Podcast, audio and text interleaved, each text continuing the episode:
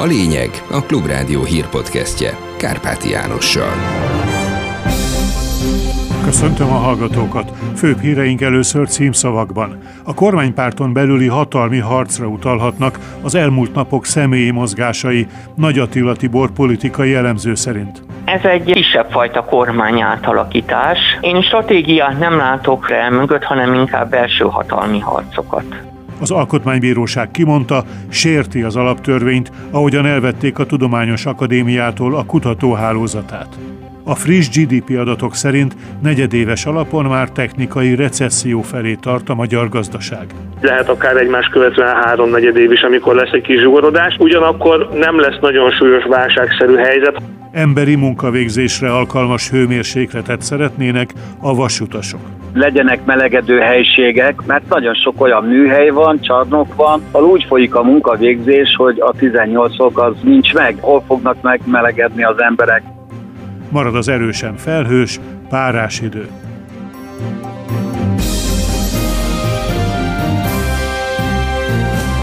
És most következzenek a részletek. Sorra távoznak eddigi posztjukról állami, illetve állami vállalati vezetők. Van, akit más fontos beosztásba helyeznek. Palkovics László, Vitézi Dávid, Marót Gáspár után Tarlós István is távozik. Ő a MÁV igazgató tanácsából. A lépés azért meglepő, mert Tarlóst néhány hete nevezték ki újabb öt évre a vasutat vezető testületbe. Tarlós a Telexnek családi okokkal magyarázta a lemondást, és az erről szóló bejelentés állítása szerint teljesen véletlenül esett egybe a minisztériumi változásokkal, azzal, hogy Lázár Jánoshoz kerül a közlekedési terület. Nagy Attila Tibor politikai elemző szerint az elmúlt napok történései hatalmi harcokat jeleznek a kormánypárton belül, és nem kizárt, hogy további menesztések is lesznek. Ez egy kisebb fajta kormány átalakítás.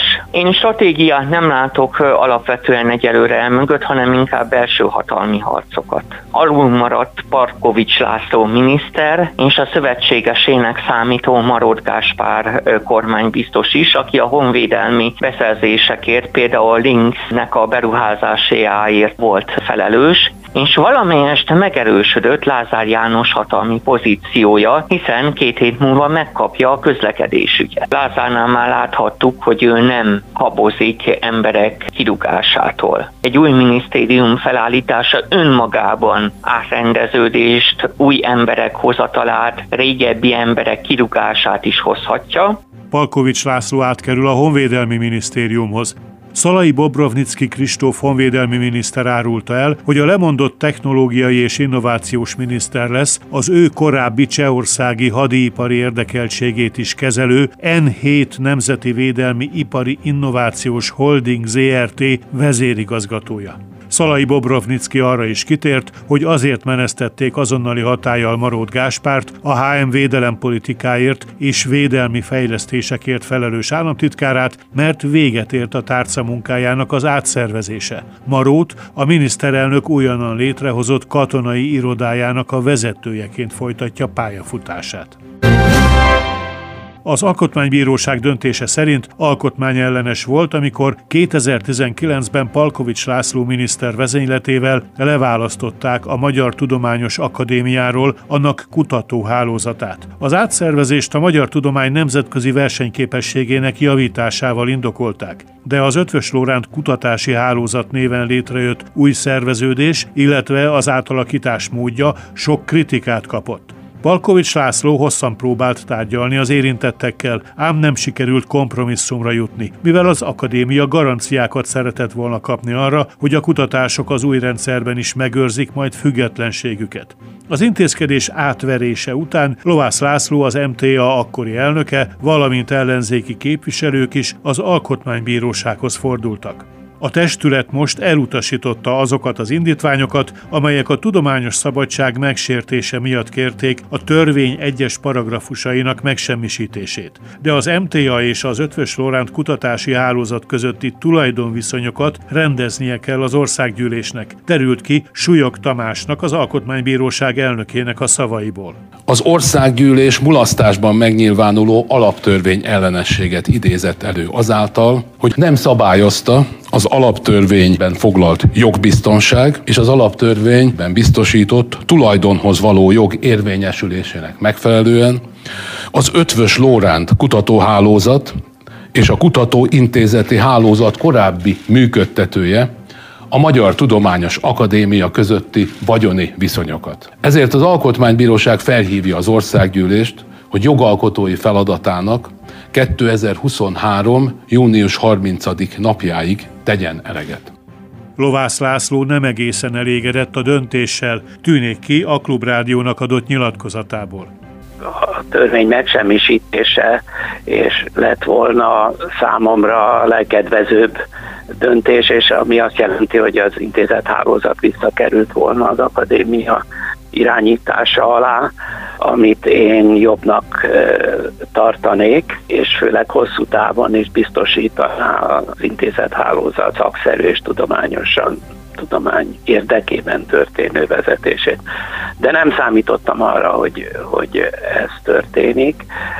Úgy gondolom, hogy esetleg itt jelenthet egy kis segítséget, egy tisztább jogi helyzet, hogy hosszú távon a kutatóhálózat működtetése az hogy garantálható, hogy az tényleg a tudomány függetlensége és a tudomány érdekében történjen. Ez még szerintem nem világos. A Központi Statisztikai Hivatal első becslései szerint 4,1%-kal bővült a GDP idén a harmadik negyedévben éves szinten. Az előző negyedévhez képest azonban a magyar gazdaság teljesítménye 0,4%-kal visszaesett. Akár háromnegyed éven keresztül is zsugorodhat a magyar gazdaság, de tragikus válságra nem kell számítani a friss GDP adatok alapján sem, mondta a Klubrádiónak Madár István, a portfólió vezető elemzője. Valószínűleg a negyedik negyed évben ez folytatódni fog, kimeríti a technikai recesszió definícióját. Ez a visszaesés azért egyelőre nem tragikus mértékű, és azt gondoljuk, hogy nem is lesz olyan, mint amilyen volt mondjuk a pénzügyi válság, illetve volt a koronavírus válság idején, de nem kizárt, hogy ez a visszaesés és ez kitart a jövő év első negyedévében is. Ugye akkor még azért le kell nyelni a vállalatoknak valószínűleg a megemelkedő elektromos áramszámlát is. A lakosság is egyre kisebb vásárlóerővel rendelkezik, arra számítunk, hogy negatív reál bérváltozás lehet, és ez is a gazdaság szűküléséhez vezethet. Lehet akár egymás követően három negyed év is, amikor lesz egy kis zsugorodás. Ugyanakkor nem lesz nagyon súlyos válságszerű helyzet, ha nem változik semmi, és nem éri a gazdaságot egy újabb sok hatás. Jövőre kérdés, hogy az éve éves átlagos GDP-nk pluszos vagy mínuszos lesz-e. Most az előrejelzések a kis visszaeséstől a kis növekedésig tartanak. Azt kell látni, hogy az energia számla olyan nagy, aminek törvényszerű velejárója az, hogy ilyenkor a gazdaság elkezd lassulni. Ahogy Európában, úgy valószínűleg Magyarországon is recessziót jelent. Újabb körben próbáltak egyeztetni munkáltatójukkal a vasutasok, miután folyamatosan küzdeniük kell azért, hogy emberi munkavégzésre alkalmas hőmérsékletű munkakörnyezet álljon rendelkezésükre, írja a mérce. A kormány szeptemberben rendelte el, hogy az állami intézményekben többek közt a vasútnál is 18 fokban maximálják a hőmérsékletet. Meleg János a vasutasok szakszervezetének elnöke azt mondta, már csak azért is lehetetlen a helyzet, mert például a pályaszolgálatosok egy-egy esős műszak után nem tudják szárazon átadni a munkaruhát a váltásnak. A szakszervezet melegedőt és védőitalt szeretne azoknak a dolgozóknak, akik hűvös munkahelyeken vagy csarnokokban dolgoznak, de az irodákban is abszurdnak tartják a 18 fokot. Erről az érdekképviselet vezetője a Klubrádiónak beszélt. Meleg János szerint elhamarkodott volt általános szabályban előírni a maximális hőmérsékletet, ezért arra kérik a kormányt, hogy a vasutasok érdekében térhessenek el a rendelettől. Például legyen melegedő helység, öltözőkbe, fürdőkbe, 18 fokba nem lehet lezuhanyozni. A védőital ugye, hogy továbbra is a kollektív szerződésben tudjuk szerepeltetni. Ezeket vetettük papírra, és a munkáltató a tulajdonos felé fordult, hogy ebben legyen egy feloldozás, el tudjunk kérni a szabályozástól a csak 18-ot. Most a legnagyobb problémánk, és ezért is kell, hogy legyenek melegedő helységek, mert nagyon sok olyan műhely van, csarnok van, ahol úgy folyik a munkavégzés, hogy a 18 fok az nincs meg. Hol fognak megmelegedni az emberek? Nem lehet fagyos kézzel hegeszteni. És akkor jól értem-e, hogy a munkaadó együttműködő, és akkor most várjuk a tulajdonost, azaz a magyar államot, hogy hogy dönt? Igen, hát a kormány hozta ezt nagyon gyors törvényt, átgondolatlanul, meggyőződésünk, hogy azért nem lehet mindent egy kapta alá venni. Átlépte a 8 milliárdot a világ népessége, közölte az ENSZ. A világszervezet szerint ez a növekedés a várható élettartam fokozatos emelkedésének tudható be, ami a jobb közegészségügynek, táplálkozásnak és személyes higiéniának, valamint az orvostudomány fejlődésének köszönhető. A várakozások szerint 15 év múlva 2037-ben éri el a bolygó népessége a 9 milliárdot, a 2080-as évekre pedig a 10 milliárdot. Az Amazon azt tervezi, hogy mintegy tízezer embert bocsát el, részben technológiai munkakörökből már ezen a héten, ami a vállalat történetének legnagyobb létszámleépítése lesz, értesült a New York Times.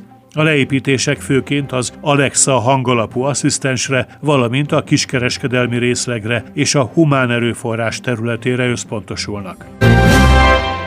Stratégiai fáradtság a szankciók ügyében, ezt véli érzékelni a Müncheni Süddeutsche Zeitung az uniós külügyminiszterek legutóbbi tanácskozása nyomán, amely nyolc Moszkva elleni szankciós csomag elfogadását követően növekvő véleménykülönbségeket hozott felszínre.